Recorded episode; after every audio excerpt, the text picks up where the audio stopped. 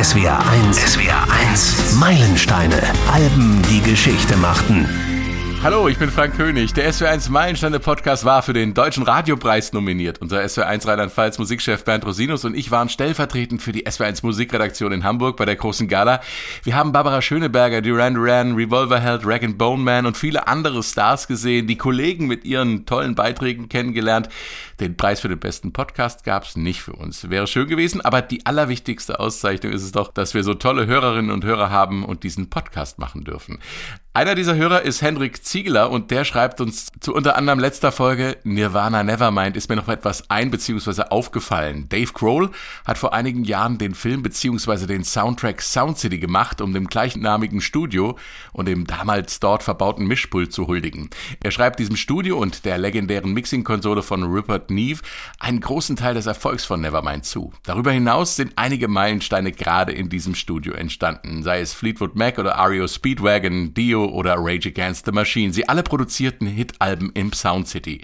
Ist das nicht eine Sonderfolge wert, in der speziell auf die dort produzierten Alben beziehungsweise auf den besonders tollen Sound City Sound eingegangen wird? Ich würde mich darüber sehr freuen. Hallo lieber Hendrik, super Idee. Wir nehmen das mal auf in unserer Vorschlagsliste für eine Sonderfolge. Und apropos Sonderfolge, jetzt gibt's auch eine. Und zwar aus Anlass unserer Nominierung blicken wir zurück auf ein paar echte Highlights und wir plaudern ein bisschen aus dem Nähkästchen, wie der Podcast entsteht, wer die Idee dazu hatte, wie Songs ein Eigenleben entwickeln. Und ich spreche mit Regisseur und Drehbuchautor Christian Petzold, der uns immer wieder gerne zuhört. Beim Deutschen Radiopreis hatten wir die Folge zu Sgt. Pepper's Lonely Hearts Club Band eingereicht. Ähm, da hatte ich Katharina Heinjus und Christian Fahr dabei. Katharina macht ja gerne mal Ausflüge in die Hochkultur. Klassische Musik und neue Musik sind die Themen, die ihr am Herzen liegen. Und man staunt manchmal, wie dicht ernste Musik und Unterhaltungsmusik zusammenliegen. Und man stellt fest, dass diejenigen, die diesen Unterschied zwischen E- und U-Musik erfunden haben, vielleicht gar nicht so richtig aufgepasst haben im Musikunterricht. Auf Sgt. Pepper's Lonely Hearts Club Band sind die Grenzen jedenfalls fließend, wie Katharina am Beispiel von A Day in the Life erzählt hat.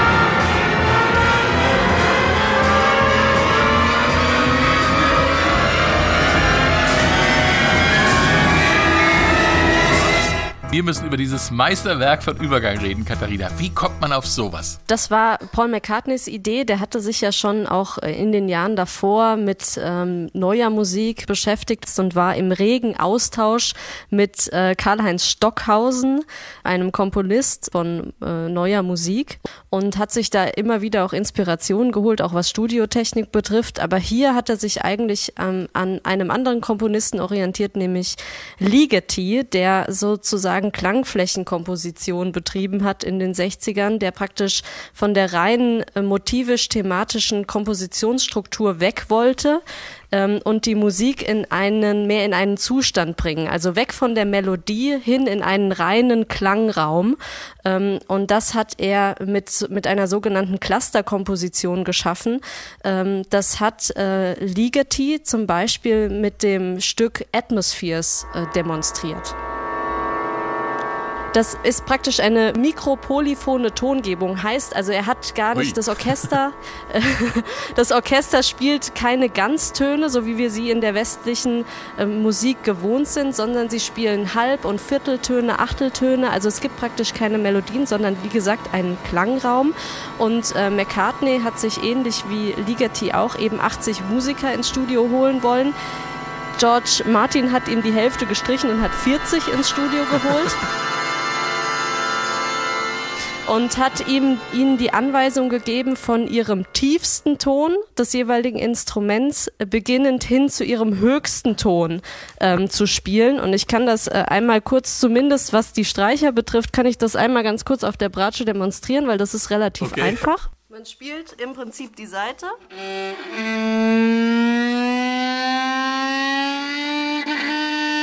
und gleitet langsam hoch. Also das ist im ah, Prinzip okay, die Idee. Ja. Aber halt äh, äh, über einen gewissen Zeitraum. Und sie hatten dann folgendes Problem, es gab keinen Schlusspunkt. Das heißt, das Orchester hat gespielt, sie haben das auch aufgenommen. George Martin hat das mehrfach übereinander gesetzt, nämlich insgesamt viermal. Also hört man am Ende äh, des Stückes nicht 40 Musiker spielen, sondern eigentlich 160. Ja, und nach diesem großen Orchester-Crescendo ähm, sind sie dann hergegangen. Sie mussten einen Schlusspunkt finden, einen Schlusspunkt setzen und haben drei Klaviere eben zusammengeschoben ins Studio 2 der Abbey Roads und haben einfach alle gleichzeitig Folgendes gemacht.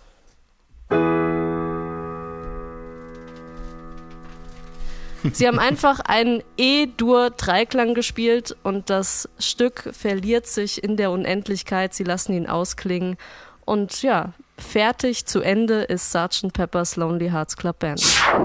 Typisch Katharina, komplizierte musikalische Feinheiten einfach mal so erzählt. Ein bisschen Pratsche, ein bisschen Klavier und ein Aha-Effekt bei mir und natürlich bei Ihnen, bei den Zuhörern. Zum Beispiel bei unserem Hörer Michael Leifeld, der schreibt, was euer Team angeht, macht es mir immer wieder Freude, die unterschiedlichen Eindrücke von Dave Jörg, Stefan Fahrich und Katharina Heinius zu hören, wie bestimmte Alben beim ersten Hören auf euch gewirkt haben. Aber tut mir leid, Jungs, was Katharina Heinius teilweise an Parallelen zur klassischen Musik bringt, zieht mir regelmäßig die Socken aus. Sensationell, da lernt man ganz viel viel dazu. Katharina ist mir jetzt zugeschaltet. Ähm, das können Sie nicht sehen. Ich habe natürlich ehrfurchtsvoll die Socken ausgezogen. Solche Zuschriften kommen des Öfteren, Katharina. Und immer wieder, hi, und immer wieder wundert es Hörerinnen und Hörer, wie dicht die sogenannte E- und U-Musik zusammenliegen. Wozu braucht man dann den Unterschied? Naja, äh, wir Menschen neigen ja gerne dazu, Dinge in Schubladen zu packen und so packen wir halt auch gerne Musik in eine bestimmte Schublade, um sie besser einordnen zu können. Die U- und E-Musik, eigentlich kenne ich die Aufteilung nur von der GEMA, um äh, besser abzurechnen oder um einen äh, speziellen Kulturfaktor noch mit reinzurechnen für die E, für die ernste Musik. Aber im Grunde gibt's da eigentlich, also für mich persönlich, keine wirkliche Unterscheidung. Auch die E-Musik, also auch die die Klassik, die war eigentlich U-Musik in der Zeit oder dann auch später im Bürgertum. Ich erzähle es immer ganz gerne, eine Klassik oder die klassische Musik war ja oft dem Adel vorbehalten, hat sich ja dann erst so im 19. Jahrhundert tatsächlich auch im Bürgertum etabliert und dann eben auch zur Popmusik entwickelt, ähm, weil eben auch das Interesse im Bürgertum an Musik einfach gestiegen ist. Und für mich gibt es da keine Unterscheidung. Musik ist Musik und wenn es gefällt, gefällt's. Und genauso gehe ich da mit ran und da damit um. Im Sgt. Peppers Podcast singst du, du zeigst uns daran, wie John Lenns Stimme aufgenommen wurde, zeigst uns mit einer Rassel, wie man durch verschiedene Bandgeschwindigkeiten verschiedene Stimmungen erzeugst. Du spielst mal Pratsche, mal Klavier. Wie viele Instrumente spielst du eigentlich? Hm, äh, ich würde mal sagen, so das, was mir zwischen die Finger kommt. Vielleicht, nein. Ähm, es ist, also bei mir hat es angefangen, also relativ früh tatsächlich in der Bläserklasse. Ich habe mit ganz vielen anderen ähm, angefangen, Musik zu machen in einer Bläserklasse und habe da Fagott gelernt. Fagott ist eigentlich mein, mein Hauptinstrument, wenn man das so sieht. Kam jetzt leider im Podcast noch nicht zum Einsatz. Das müssen wir aber noch mal Instrument. oder? ja, das kriegen wir auch irgendwann. Irgendwann kriege ich es reingemogelt. Aber nein, es macht mir einfach große Freude. Ich habe dann auch Bratsche gelernt ähm, in einer Streicher AG und habe da auch die Bra also mich hat immer interessiert, wie Instrumente funktionieren und und äh, es ist mehr so für den Gebrauch, ne, weil am Lagerfeuer jetzt zum Beispiel kann ich das Fagott nicht gebrauchen. Ähm, da habe ich dann lieber die Jedenfalls Gitarre in die Hand genommen. genau. Ich weiß nicht, ob es gut okay, brennt. Frank. Nein, bitte nicht, bitte nicht. Aber ähm, und so kam dann die Gitarre irgendwie noch in mein Leben und irgendwann habe ich dann beschlossen, okay, ich möchte Musikwissenschaft studieren. Also ich wollte nie ein Instrument direkt studieren, weil ich auch komponiert habe und ähm, oder auch noch komponiere und deswegen ähm, habe ich dann mich nicht auf ein Instrument spezialisieren wollen, sondern habe Musikwissenschaft studiert, weil ich einfach viel hören wollte, viel viel über Musik erfahren und auch darüber mhm. sprechen. Das ist so zu einer Leidenschaft geworden. Das kann ich ja auch prima im SWR1 Meilensteine Podcast. Und so kam dann eins zum anderen, Stimmt. dass ich vor äh, Instrumenten eben auch keinen Halt mache und die auch einfach in die Hand nehme und ausprobiere, welche Töne ich da rausbekomme. Und das macht mir einfach riesig viel Spaß. Ich erinnere mich, dass du im Hutas Podcast damals äh, die Melodika gespielt hast, ne? Und äh, da haben wir einfach ja, mal so stimmt. Äh, zusammengesessen und du hast das dir da drauf geschafft, während wir geprobt haben.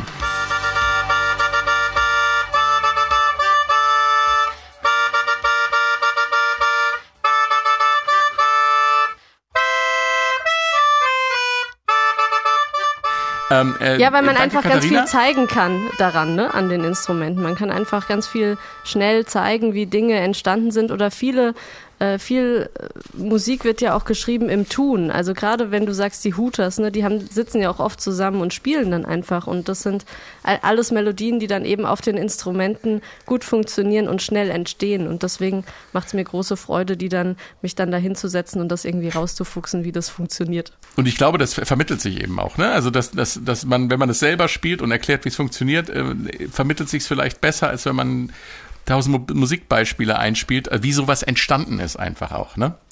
Aus, ja. aus etwas ganz äh, rudimentären sozusagen, ne? Einfach ein Instrument genommen und drauf gespielt. Danke, Katharina. Ich spiele übrigens auch ein bisschen Gitarre, aber manchmal mache ich mit äh, Haushaltsgegenständen Musik. Das ist natürlich im Homeoffice besonders einfach.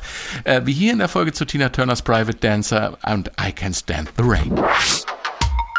Äh, lass uns doch mal über dieses Tück, Tück, Tück, Tück reden. Das ist ja schon fast ein Tick bei mir. Ein Ticke, Ticke, Tick, Tick. Ich muss das wirklich überall draufhämmern, egal was für ein Gegenstand ich gerade in der Hand habe. Ich habe hier zum Beispiel mal eine Kaffeetasse, ne? Ne, was? Na, fast. Ja, Frank, ich erinnere ich mich an, an sämtliche äh, Kantinenlaufwege. Ach, warte, ich habe hier unseren Tassen. Ich habe hier gerade noch einen Milchkrug, weißt du? Der klingt, glaube ich, sogar besser. Das war gar nicht so schlecht, ne? So, und dann habe ich hier noch ähm, einen Sektkühler. Einen Sektkühler habe ich auch noch mitgebracht. Ne? Also, also bei mir ist das wirklich so, ähm, jedes, ähm, äh, jeder Gegenstand wird erstmal auf seine I Can't Stand the Rain-Tauglichkeit ähm, klanglich überprüft. Ähm, ich könnte jetzt hier noch weitermachen mit Mülleimer. Ich habe hier noch so ein Cajon und alles Mögliche, ähm, aber egal. Das erinnert das mich so ein bisschen. Wirklich, Entschuldigung. rede nur.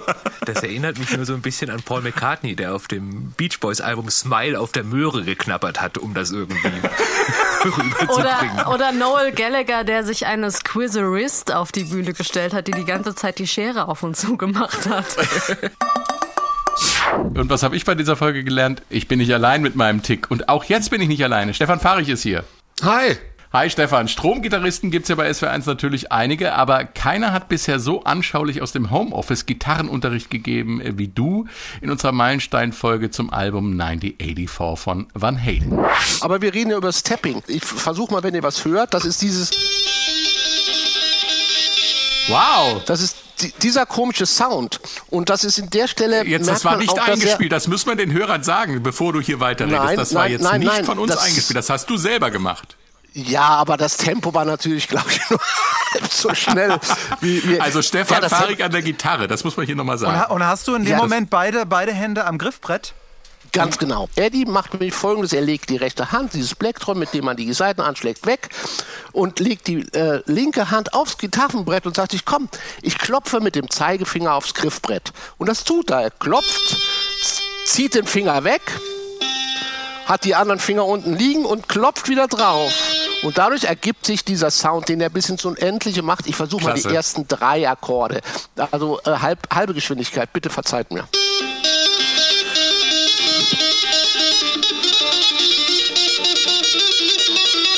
Und so weiter und so fort. Großartig! Stefan naja, Farik. Ich glaube, Eddie spielt das äh, Tempo irgendwas bei 158, 200.000. Äh, ich habe es halbe Geschwindigkeit. Vielen Dank. Das ist Tapping. Stefan fahre ich als Eddie Van Halen im Homeoffice. Äh, wir sitzen seit anderthalb Jahren fast durchgängig hier im Homeoffice. Zumindest äh, sitzen wir fast nie alle zusammen im Studio. Das hat natürlich Nachteile. Ähm, man sieht sich nicht, die Tonqualität ist mitunter nicht optimal, aber so eine kleine Gitarrensession hat man mal viel leichter beigesteuert, wenn man zu Hause sitzt, Stefan, oder? Ja, aber das war ja, das war ja eine ganz verrückte Session. Da hatte ich noch mit Headset zu Hause gesessen, habe also links den Verstärker gehabt, die Gitarre rechts auf dem Knie mich verrenkt und geguckt, dass ich das Mikrofon des Headsets zwischen mich und Verstärker bringe, um gleichzeitig äh, Eddie zu sein. Also es war eine schöne, schöne, schöne Nummer. Ich glaube, wir werden das alles ausbauen müssen. Also wenn die Meilensteine so weitergehen, werde ich mir noch ein Gitarrenstudio zu Hause hinsetzen, damit wir auch immer schön über Gitarrenriffs reden können. Also das finde ich jedenfalls klasse. Das, das zeichnet ja überhaupt den Meilenstein aus. Ne? Katharina, du, äh, alle, die was mit den Instrumenten beisteuern können, ähm, das ist einfach äh, sowas von lebendig und ähm, natürlich schaffst du nicht die Geschwindigkeit von Eddie Van Halen, wenn ich das an dieser Stelle mal sage, aber das ist ja gerade Zeitlupe, verstehst du? Das, dadurch wird das ja alles noch viel deutlicher. Das wollte ich an dieser Stelle nur mal gesagt haben, dass man dadurch vielleicht die Sachen auch besser versteht. Genau darum geht es ja auch in den Meilensteinen. Also wir wollen ja, äh, wir wollen ja alles Mögliche zu diesem Album darstellen. Wir wollen so einen zeitgeschichtlichen Kontext herstellen. Wir wollen die Geschichte des Künstlers darstellen. Wir wollen unsere eigenen Erfahrungen mit dem Album äh, rüberbringen. Und wir wollen auch so ein bisschen in diese musikalische Analyse gehen. Dazu gehören ja auch die Instrumente. Aber mhm. das darf, darf dann auch nicht zu tief sein. Es muss, es muss das, das Wesentliche schnell erklären können. Und, und äh, darum spiele ich auch gerne mal Eddie van Ellen nur auf äh, halber Geschwindigkeit. Aber ich kann es auch gar nicht schneller. Macht ja auch nichts. Stefan, du bist riesen Prinz-Fan. Und äh, für dich war das ja schon allein deswegen super Meilensteine, ja, äh, kann man jetzt schon sagen, weil wir endlich in das Werk von Prince eingestiegen sind. Äh, dabei sind wir dir eigentlich zu Dank verpflichtet und hätten schon sämtliche Alben von ihm machen müssen. Äh, die Idee zum SWR1 Meilensteine Podcast, die kam nämlich von dir. Ja, die Idee war, war ganz einfach geboren, weil es war ich weiß gar nicht, vor wie vielen Jahren, äh, als äh, die ersten Podcasts. Also vor drei Jahren haben wir angefangen, glaube ich. Ja, da hatten wir schon ein halbes Jahr vorher mal drüber geredet gehabt, wie es aussehen könnte. Und da kamen so die ersten Podcasts auf, also nicht wie heute, dass man die Auswahl unter Tausenden von Podcasts hat, sondern es fing dann gerade mhm. so an.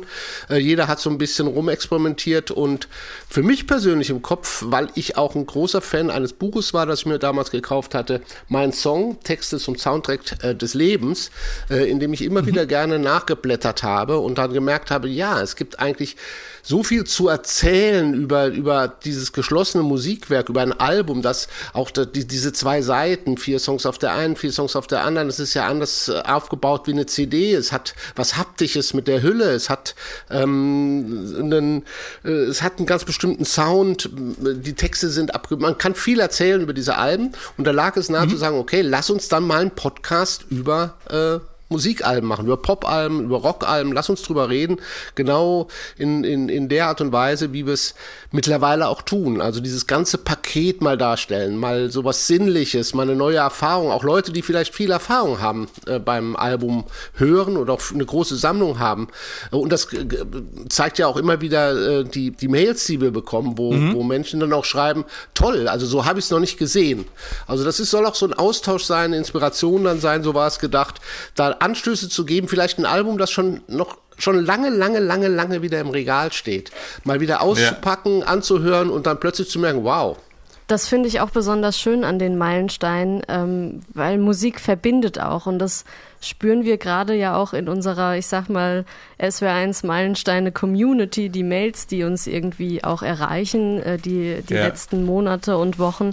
Und ich finde das total, total schön zu lesen, was eben auch äh, sie zu Hause, unsere Hörer, eben, äh, ja, was der Podcast anstoßen kann, dass sie das Album wieder mal in die Hände nehmen oder es vielleicht anders hören oder überhaupt auch ein Künstler oder eine Künstlerin über die SW1 Meilensteine entdecken, finde ich ganz großartig und das dann auch mit uns teilen, weil oft kriegen wir das ja gar nicht mit. Also wir sind ja dann in unserem Universum und haben uns dann schon mit dem Meilenstein beschäftigt und darüber mhm. gesprochen. Aber das ist schön, da irgendwie, ich finde es total schön, darüber auch mit unseren Hörerinnen und Hörern im Austausch zu sein.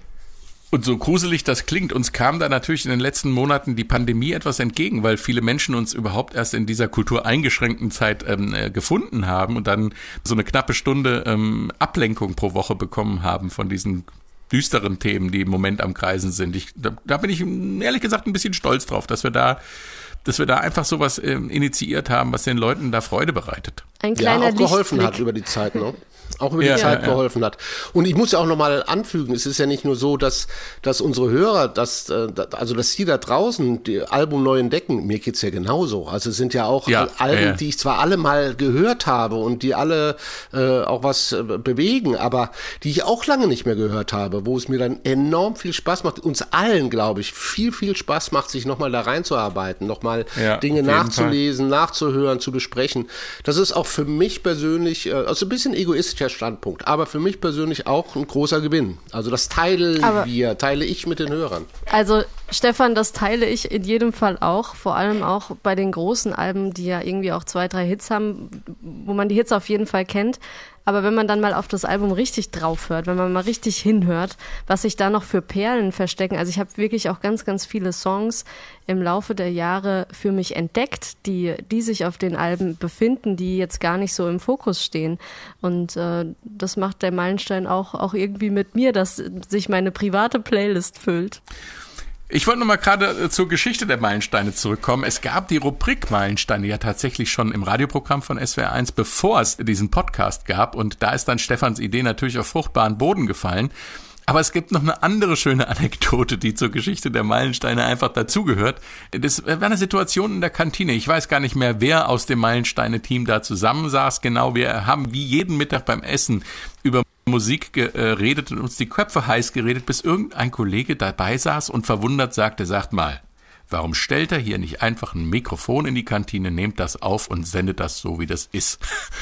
Und das war, diese Situation war auch ein kleiner Geburtshelfer äh, bei dieser, äh, bei diesem Podcast. Das wollte ich noch als Anekdote beisteuern zu dem Thema. Okay. Ich glaube, ich erinnere mich. Ich erinnere mich auch, ich saß da auch mit am Tisch. Wir waren natürlich alle dabei. Ist doch klar. ja, natürlich. aber wer nee, aber hat ich den glaube, Vorschlag das, äh, das, äh, das weiß ich tatsächlich nicht mehr. Aber ähm, es lag so in der Luft, oder? Also Ja, es war es irgendwie lag so. in der Luft. Also ich meine, wir sind ja ganz oft in die Kantine gegangen und waren noch mitten irgendwie, haben gerade einen Song gehört oder ein Album oder irgend. Also ich weiß, Stefan. Irgendein Beatles-Titel hatte Jubiläum oder wurde irgendwie gerade aufgenommen vor Welche 50 Band? Jahren. ja, das, Da weiß ich, kann ich mich noch auf, äh, an rege äh, äh, Gespräche in der Kantine erinnern, die ich in der Homeoffice-Zeit äh, während Corona auch tatsächlich sehr, sehr vermisse. Ja, das geht uns allen tatsächlich so, ne? Also wenn wir mal wieder zusammensitzen und wenn wir zusammensitzen, keine Plexiglasscheiben zwischen uns haben, das wäre doch alles sehr erfreulich. Aber Das heißt aber für unsere Podcast-Hörer, für unsere Meilensteine-Hörer, bitte jetzt da draußen, nicht, wenn diese Zeiten wieder da sind, aufhören, Meilensteine zu hören. Also die sind für alle Zeiten. Für Corona-Zeiten, für gute Zeiten, für Sommerzeiten, für Winterzeiten. Die sind immer da. Genau. Und wir haben 166 Ausgaben gemacht bisher, habe ich mal gezählt. Und wir bekommen immer wieder Zuschriften mit der Frage nach alten Folgen. Ich weiß, äh, das ist schwer zu verstehen. Wir dürfen die im Moment nur zwölf Monate lang im Netz lassen. Äh, Das hat rechtliche Gründe. Wir wünschen uns da eine bessere Lösung und hoffen, dass wir eines Tages eine bessere Lösung finden und die Sachen einfach länger drin sein können. Ähm, aber 166 Folgen sind gesendet, aber es gibt noch so unendlich viele andere großartige Alben. Und vielleicht wiederholen wir ja auch mal das ein oder andere ganz große Album in nächster Zeit. Danke, Katharina und Stefan. Vielen Dank, ne? Frank. Vielen Dank. Liebe Grüße, Ja, liebe ciao. Grüße. Tschüss, Ciao. ihr Lieben. Danke. Tschüss an die Beatles. Ja, tschüss. Ganz besondere Momente gibt's natürlich im Meilensteine-Podcast immer auch dann, wenn wir prominente Gäste dabei haben. Mit Thorsten Wingenfelder von Fury in the Slaughterhouse haben wir über das äh, Fury-Album Mono gesprochen. Sehr empfehlenswert ist auch das zweiteilige Meilensteine Frauenpower-Special von Katharina Heinius mit Katharina Frank von den Rainbirds, Cassandra Steen, Caroline Nimczyk von Glasperlenspiel, Jennifer Haben von äh, Beyond the Black, Jasmin Wagner, ehemals Blümchen und Leslie Clio. Äh, die Künstlerinnen sprechen da über die Alben, die sie selber ganz besonders beeinflusst haben. Sehr, sehr spannende Doppelfolge von den Meilensteinen. Und äh, besonders bewegend sind dann auch immer die Momente, in denen die Musiker selbst von der Entstehung ihrer Songs und Alben erzählen. Mit Wolfgang Niedecken haben Kollege Benjamin Brendebach und ich über die Bab-Alben äh, für Usteschnigge und von drinnen nach Drose gesprochen. Was Musiker denken und fühlen, wo die Ideen herkommen, ist die eine Sache. Was, und darüber sprechen wir ja auch ganz oft im Podcast, wir als Musikfans dabei hören und fühlen, ist was ganz anderes. Auf Für Usteschnigge ist ein Bab-Song dabei, der für mich ganz persönlich eine ganz besondere Bedeutung hat. Jupp ist das. Wolfgang Niedecken erzählt, wie der Song entstanden ist. Also eine konkrete Person hat, hat die Idee geliefert. Äh, Geschichte, ich versuche es kurz zu erzählen. Ich habe morgens mit meinem Hund gesessen im, im Klodwig-Eck in unserer Stammkneipe, Ecke, unten Ecke Annostraße, äh, Severinswall. Und direkt daneben ist das Männerübernachtungsheim Johanneshaus. Und morgens mussten dann die Jungs, die mussten dann da raus, äh, so gegen, gegen acht oder neun. Und äh, mussten gucken, wie sie tagsüber dann selber klarkamen. Und die, einige von den Jungs sind dann, haben im Klotwig-Eck mal geguckt, ob da schon einer drin ist, bei dem man was schnorren könnte. Und ich saß morgens mit dem Hund da drin, trank meinen Kaffee, aß mein Käsebrötchen. Und da kommt der Typ rein, sieht den Hund, sieht mich, war der einzige Gast und äh, kommt auf mich zu und sagt äh, den unfassbaren Satz, der Schäferhund ist der beste Freund des Mannes. Mir hat mal in Alaska einer das Leben gerettet. Den Satz sagte der. Ich sage, okay, was willst du frühstücken? Kaffee und, äh, und, und dem Wirt zugerufen, Clemens, geht auf meinen Säckel, was der, was der Mann hier verzehrt. Und bin nach Hause gegangen mit, das war der Text fertig aus diesem Satz. Ja. Und ich habe den, ich wusste nicht, wie die Geschichte enden würde. Bin dann irgendwann bei Stalingrad angekommen. Also ich, ich schreibe die Songs ja nie vom Ende her, sondern ich lasse die sich entwickeln, lasse die fließen. Und Jupp ist ein wunderbares Beispiel dafür. Alle diese merkwürdigen Sachen, die der sich ausgedacht hat. Äh, ich mag das Glück immer noch. Ist eins meiner absoluten Bab-Lieblingssongs. Noch von Stalingrad liegt da Stalingrad? In welchem Land ist das? Stalingrad, wacke nie. Irgendwie.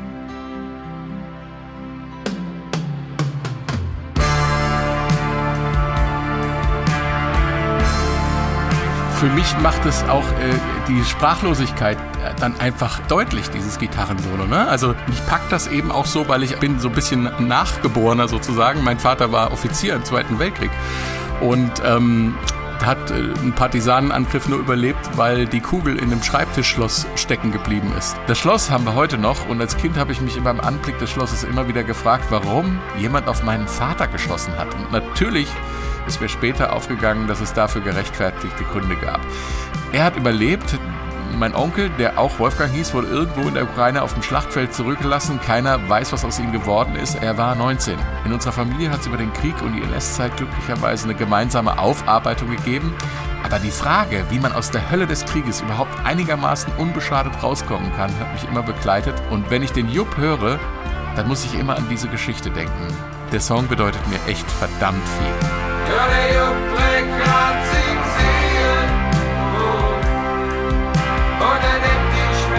Jedenfalls mit darin. Und er verzählt sich froh. So, und jetzt alle mal hinsetzen und tief durchatmen. Ich erzähle keinen Flachs. Nur wenige Wochen nachdem ich diese Geschichte von meinem Onkel Wolfgang im Podcast erzählt habe, taucht bei uns in der Familie beim Aufräumen ein kleines, sorgfältig gebasteltes Büchlein auf. Darin enthalten sind Briefe der Freundin meines Onkels, von der niemand der lebenden Familienmitglieder wusste. Weder von den Briefen noch von der Freundin. Sie hat diese Briefe geschrieben in der Hoffnung, dass er eines Tages zurückkehrt. Die Liebesgeschichte eines jungen Mannes, der praktisch von der Tanzschule in den Krieg ziehen musste und dort blieb. Man kann an Zufälle glauben, muss es aber nicht. Vielleicht wird aus dieser Geschichte ja auch mal ein Song. Ein verblüffendes Beispiel dafür, wie Songs beim Publikum eine eigene Wirkung entfalten können. Und das bringt mich jetzt zum nächsten Thema, zum Thema Geschichten erzählen, nämlich große Songs und große Alben erzählen Geschichten und darum bin ich jetzt mit einem der besten deutschen Geschichtenerzählern verbunden. Regisseur und Drehbuchautor Christian Petzold ist am Telefon. Hallo, Herr Petzold. Ja, hallo. Herr Petzold, Sie haben in einem Interview der Frankfurter Allgemeinen Sonntagszeitung das erzählerische Kunstwerk geschafft, die Fußball-WM in Mexiko 1970 und das Jahrhundertspiel zwischen Deutschland und Italien in einen cineastischen Zusammenhang mit dem SWR1 Meilensteine Podcast zu bringen. Also als Fußball-, Film- und Musikfan bin ich natürlich begeistert, äh, aber wie geht das nochmal zusammen? Erklären Sie es mir nochmal. Das war eine Ausnahmesituation, in der ich da auf diesen Gedanken gekommen bin. Ich lag vier Wochen im Bett mit der Covid-Erkrankung ja, und äh, es war mhm. am Anfang. Ich war einer der ersten. Als ich dann äh, wieder gesund war und äh, zum Bäcker ging, und äh, musste ich immer allen erzählen, wie das ist, Covid und so, weil das ja noch keiner kannte. Und dann war das ja. wie bei Dreharbeiten. Die Leute haben mich, die Leute haben mich umringt äh, und wollten alles genau wissen, Symptome, Überlebenschancen und was weiß ich. Aber in diesen in diesen vier Wochen im Bett habe ich äh, angefangen, in, äh, die Archivperlen, äh, das heißt die Sportarchivperlen des der ARD oder des ZDF angeschaut und ähm, die Meilensteine, also die äh, vom SWR waren. Das habe ich da gerade entdeckt, diesen Podcast. Und dann dachte mhm. ich, in den letzten Jahren haben wir nur noch Songs, Playlists und immer nur die Highlights aus Fußballspielen ja, zu, äh, gesehen. Ja. Und wir haben überhaupt nicht mehr die Schönheit der Langeweile, die ein Fußballspiel auch haben kann, oder auch die Schönheit eines Albums, in dem ja viele Songs ja auch vielleicht äh, Übergangssongs sind, äh, ausprobieren sind, auch ein bisschen langweilig ja. sind und gescheitert sind, ja? genau wie gescheiterte mhm. Spielzüge auch eine gewisse Schönheit haben, weil sie ja eine Idee hatten oder eine Kraftlosigkeit, ja, die auch wichtig ist. Und dachte ich mir, wir müssen einfach mal wieder äh, den Gesamtzusammenhang haben. Ja? Und dann ja. dachte ich mir, warum wir eigentlich nicht alles viel besser kuratieren. Also ihr, wenn ihr das da macht äh, im SWR, ja. wenn ihr da zusammensitzt Und äh, das ist ja nicht so, äh, das sind ja nicht Besserwisser oder äh, wie das früher so hieß, Klugscheißer, sondern die umgeben ein Album ja, mit, ja. Mit, äh, mit Informationen, ja, mit äh, manchmal mhm. auch ein paar Anekdoten. Ich mochte das sehr über Revolver, die Geschichten über Eleanor Rugby und äh, den Grabstein zum Beispiel. Aber die, ja. ich, äh, ich fand das so, dass ich nachher mir diese Alben dann äh, mit hohem Fieber aus, aus meinem Plattensammlung geholt habe und dann nochmal komplett durchgehört habe, weil sie durch das Gespräch von euch reicher geworden sind.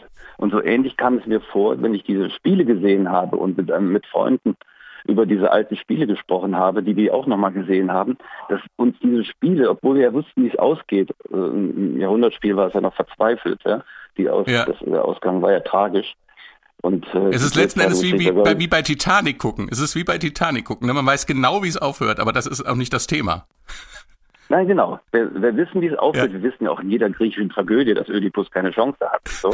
Aber, aber der Weg, äh, der Weg in den Untergang, ne? oder äh, der Weg ja. in das Scheitern, oder auch, das, auch der Weg, ich habe mir mal überlegt, zum Beispiel Leonard Cohen, den habt ihr, glaube ich, Death of a Lady's Man ist noch nicht dabei. Ja? Das ist ja auch so ein Album, wo jemand verzweifelt versucht, nicht mehr äh, Camembert und Marion und ja, so und, und, und griechische ja. Inseln, sondern irgendwie mit Phil Spector den Wahnsinn probiert ja, und aus seiner Poetenhaut möchte. Und dieses Scheitern ist ja wunderbar. Und das kann man nur nur mitbekommen, wenn man das ganze Album hört und wenn man äh, von anständigen Menschen äh, auf den Weg dorthin geführt wird zu dieser Erkenntnis. Ja? Vielen Dank für, diese, für dieses Kompliment auf jeden Fall. Ähm, wir können ja mal einfach, äh, weil wir ja auch ein Best-of machen, äh, diese wunderschöne Eleanor Rigby-Geschichte äh, einfach nochmal zusammen hören. Paul improvisiert auf dem Klavier über E-Moll und da kam mir einen Text in den Sinn, der ging ursprünglich so. Ola Natangi blowing his mind in the dark with a pipe full of clay. No one can say. Auch könnte man eigentlich auch einen Song draus machen. Klingt ja, gut, oder? Das Wort No One ist übrigens übrig geblieben. No one was saved. Das ist im Lied ah. auch drin. Daraus wurde dann, kam die Idee ihm plötzlich in den Sinn, picks up the rice in the church where the wedding has been. Also die Hochzeit ist vorbei mhm. und jemand liest den Reis vom Boden auf. Und dann macht er sich Gedanken, was ist das für jemand, der da den Reis aufliest? Dieser jemand muss sehr arm sein, weil er wahrscheinlich den Reis noch kochen will. Und dann kam die Zeile Miss Daisy Hawking picks up the rice where the wedding has been. Und dann wurde der Lied, das, der Song so langsam kam die Idee mit der einsamen alten Frau, das ist dann alles schon da. Aber der Name Miss Daisy Hawkins, und das sieht man, wie genau die Beatles gearbeitet haben, wie wichtig ihnen die Details waren. Der Name Miss Daisy Hawkins gefiel ihm nicht, der klang ihm unnatürlich. Und er kam über eine befreundete Journalistin, die hieß Eleanor Brown, auf den Vornamen Eleanor. Den hat er schon mal gehabt. Jetzt braucht er noch einen Nachnamen. Bei einem Spaziergang in London im Hafengebiet, da gab es eine Firma, die hieß Rigby Sons. Irgendwelche Weinimporte oder ja. sowas. Und da kam er auf das Wort Rigby, Eleanor Rigby. Und das war der Name, der ihm gefallen hat. Jetzt kommt die verrückte Geschichte.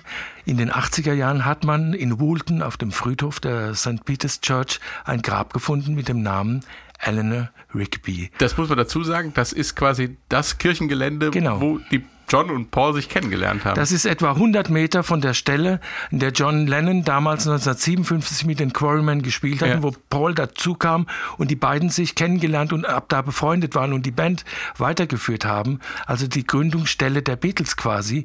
Und da ist dieser Grabstein. Und Paul selber war hinterher überrascht, dass es diesen Grabstein gibt und hat auch eingeräumt, wir haben da als Jungs sind wir da rumgehangen zwischen den Gräbern, haben auch mal Bier getrunken, auch mal heimlich geraucht. Da ist ein Mäuerchen, das sieht man von der Straße nicht. Und wenn man sich hinter den Grabstein versteckt, guckt man tatsächlich auf diesen Grabstein von Eleanor Rigby.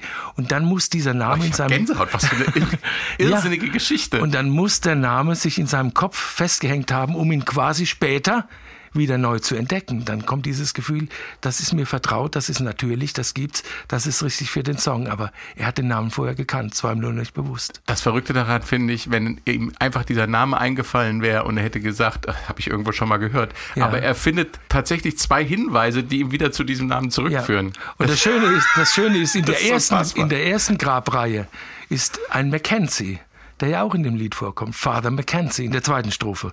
Und auch da gibt es den Grabstein, das ist zwei, eine Reihe weiter von Eleanor Rigby, liegt Mackenzie.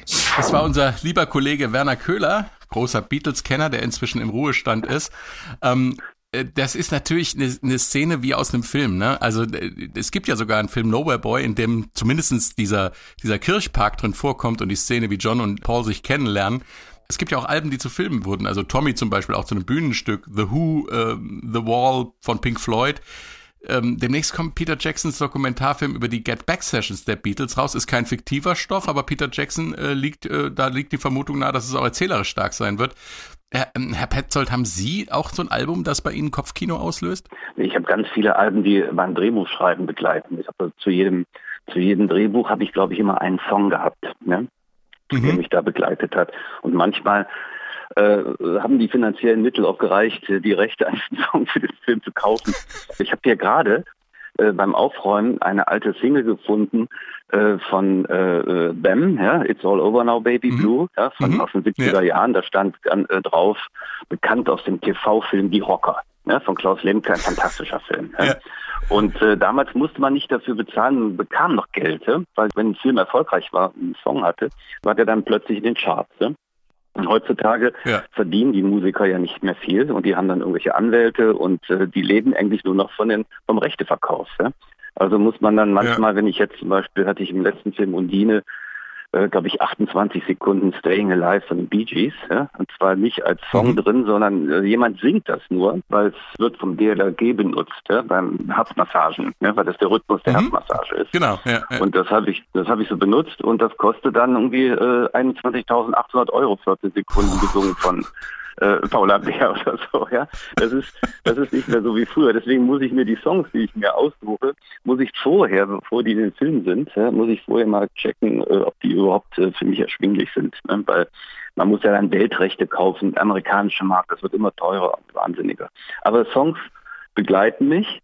Aber die Alben, das ist was anderes. Ich habe früher, wenn ein neues Album rauskam, nehmen wir mal an, äh, ach, Ecstasy oder sowas, ja? Drums and Wires, dann, dann kamen die gerade raus und dann trafen wir uns und saßen zu dritt oder zu viert bei einem Freund und hörten das ganze Album durch. Ne? Ja. Und dann sprachen wir darüber und man beginnt gemeinsam ein bisschen zu träumen bei der Musik und äh, fängt an, über diese Träume und diese Assoziationen, die man hat, äh, miteinander zu sprechen. Und das ist, fand ich, die Sendung. Ja, so. Und ich wünsche mir, dass das auch fürs Kino so ist, dass man Filme im Fernsehen sieht und Leute anständig äh, und auch verträumt, ja, äh, im kollektiven Traum über diese, über diese Filme miteinander sprechen und man diese Filme dann gleichzeitig wieder, wieder sehen kann. Ne? Das fehlt mir ein bisschen. Diese äh, kuratierte äh, historische Arbeit, ja? weil wir sonst nicht mehr wissen, wo das alles herkommt. Ja. Ich mache einen Vorschlag. Wir arbeiten einfach weiter äh, in unseren Genres an diesem, an diesem Ziel und bleiben da einfach dran, oder? Ja, ja wunderbar. Also ich freue mich da jedes Mal drauf. Ja. Auch, auch jetzt so Alben, die, äh, die mir jetzt die, eine Musik ist, die mir nicht so gefällt. Ja, gibt's ja auch ganz ja. Sachen. Ne? Ja.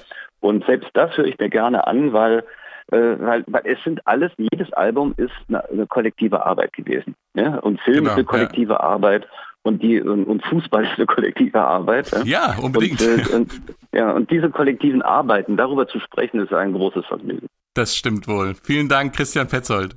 Vielen Dank, vielen, vielen Dank. Ja. Im besten Falle sind Alben dann also auch eine gute Erzählung. Bei den Eagles ist die ganze Bandgeschichte filmreif. Im Meilensteine-Podcast zu Hotel California habe ich erzählt, wie die Eagles zu ihrem Namen gekommen sind. Das Ereignis trug sich irgendwann Anfang der 70er unter dem Einfluss psychoaktiver Substanzen im Joshua Tree National Park zu. Die Band war dorthin aufgebrochen, um bei einer Art indianischem Ritual ihren Bandnamen zu empfangen. Und was dann passierte, folgt jetzt. Die Band sitzt am Lagerfeuer und hat sich mit Drogen in einen anderen Bewusstseinszustand versetzt. Dann muss Clan Fry mal auf die Toilette. Und es passiert. So I left the campsite. Ich ging ein Stück vom Lagerplatz weg und dann hörte ich die anderen Jungs rufen: Eagle! Eagle! Ich schaute nach oben und über mir war ein Adler mit unglaublicher Spannweite. Ich versuchte meine Hose hochzuziehen, stolperte, fiel hin und der Vogel guckt mich an, als wenn er sagen wollte, und du willst ein Adler sein? Ich glaub's nicht. I don't think so. Und dann 1976 das Mega-Album Hotel California, eine Abrechnung mit dem amerikanischen Traum zum 200-jährigen Bestehen der USA. Und jeder Song ein kleiner Kinofilm für den Kopf. New Kid in Town zum Beispiel könnte auch der Titel eines Westerns sein, erzählen die Kollegen Dave Jörg und Christian Fahr im Meilensteine Podcast. Und, und das Western-Motiv, das, also das spielt auch so mit dieser ureigenen amerikanischen Psyche, dem Urmythos des Westens. Da kommt ähm, irgendwie einer in, in einen Saloon rein und, und sagt, äh, der Ort hier ist nicht groß genug für uns zwei.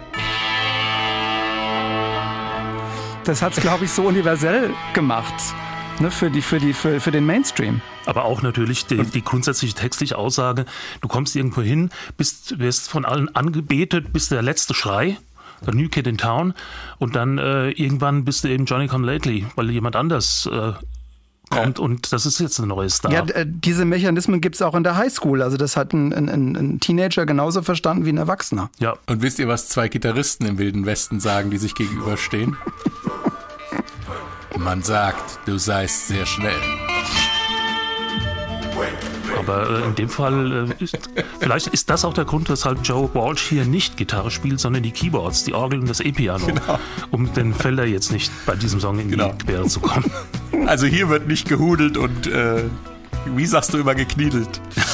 Hier wird ganz entspannt äh, Gitarre gespielt. Johnny, come lately.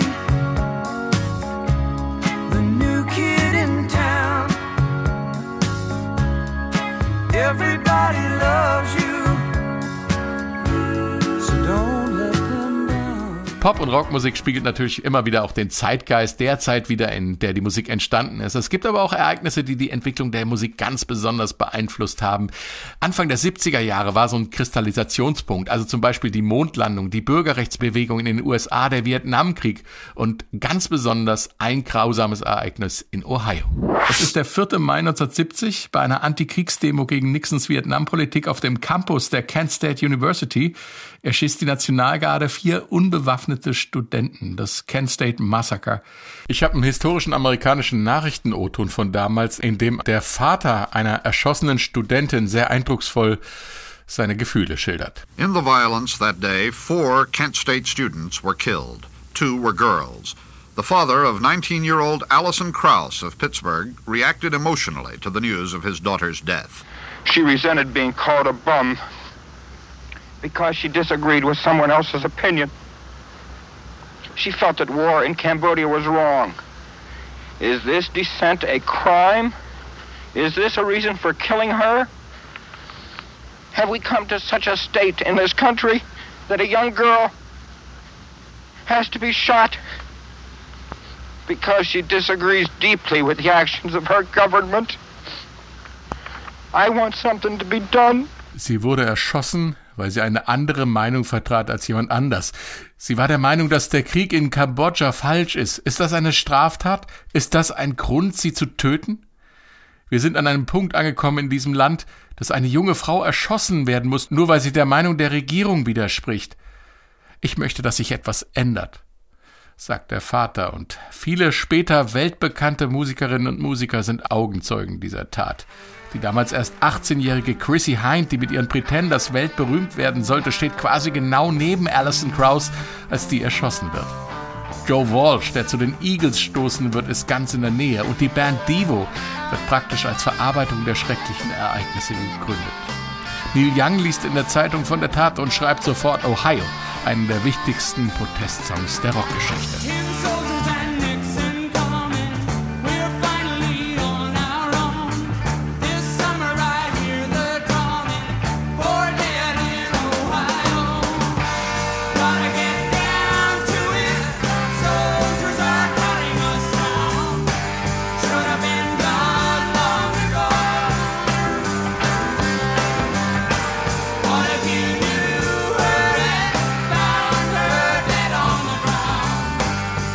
Ohio in der Version von Crosby, Stills, Nash Young vom Meilenstein-Album Four Way Street. Die historischen Zusammenhänge sind uns ganz besonders wichtig. Zum Schluss noch ein Punkt, den wir bisher nur gestreift haben. Wir lachen gerne zusammen und damit ist unser Meilensteine-Spezial auch schon wieder vorbei. In der nächsten Folge feiern wir den 50. Geburtstag von Deep Purples Fireball. Mit dabei sind dann Stefan Fahrich und Christian Fahr. Bis dahin vielen Dank fürs Zuhören über all die Folgen der letzten Jahre. Das sage ich im Namen des ganzen Meilensteine-Teams aus der SWR1 Musikredaktion. Ich bin Frank König und tschüss. Eine Woche, ein Album, ein Stück Geschichte. Die S41 Meilensteine. Der Bass. Bum, bum, bum, bum, bum, bum, bum, bum, bum, bum, bum, bum, bum, bum, bum, bum. So kann man es, glaube ich, übersetzen, Dave, oder? Dazu wollte ich gar nichts sagen. Ach so. Tralalala. Ihr seid mir abhanden gekommen mit äh, Almena Alklat und dann. Äh, Ja, da bin ich mir selber abhanden gekommen, lieber Freund.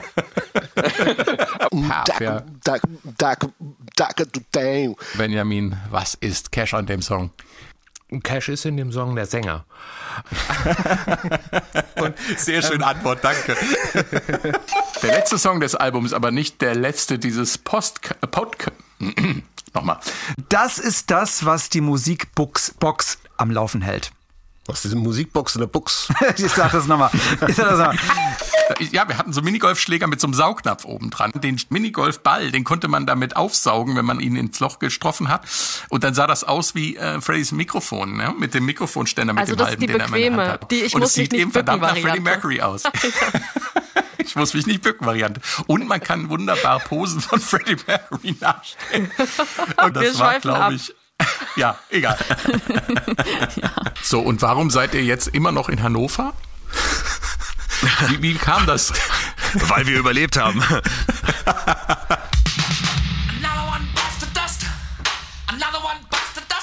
Wow, das war mal eine ganz andere Nummer. Hat einige Queen-Fans damals ziemlich ratlos zurückgelassen. Wer klatscht? Das Klatschen geht weiter, wow. Das kommt davon, wenn man im Homeoffice sitzt und die Show hier moderiert, dann merkt man nicht, was da im Studio für ein Ja, ich hab- Schabernack getrieben Ich habe wird. Katharina Ja, gerade ein bisschen haben- angesteckt. Also die Streisand gießt den Teebeutel zweimal auf, teilweise auch dreimal. Was Barry Gibb in einem Interview, als was ihn denn fasziniert hätte bei der Produktion des Albums, die Tatsache gewesen wäre, dass Frau Streisand ihre Teebeutel immer zwei bis dreimal aufgießt. Das ist ja shocking für einen Briten. Das ist für einen Briten shocking und für, für die Ich habe mal gehört, bei grünem Tee macht man das so. Ja, aber ich glaube, es war keine grüne Teebeutel. 1980 gab es überhaupt noch gar keinen grünen Teenbeutel. glaube ich persönlich. Damals gab es aber andere Sachen, die doppelt Natürlich. aufgebrüht wurden. Da muss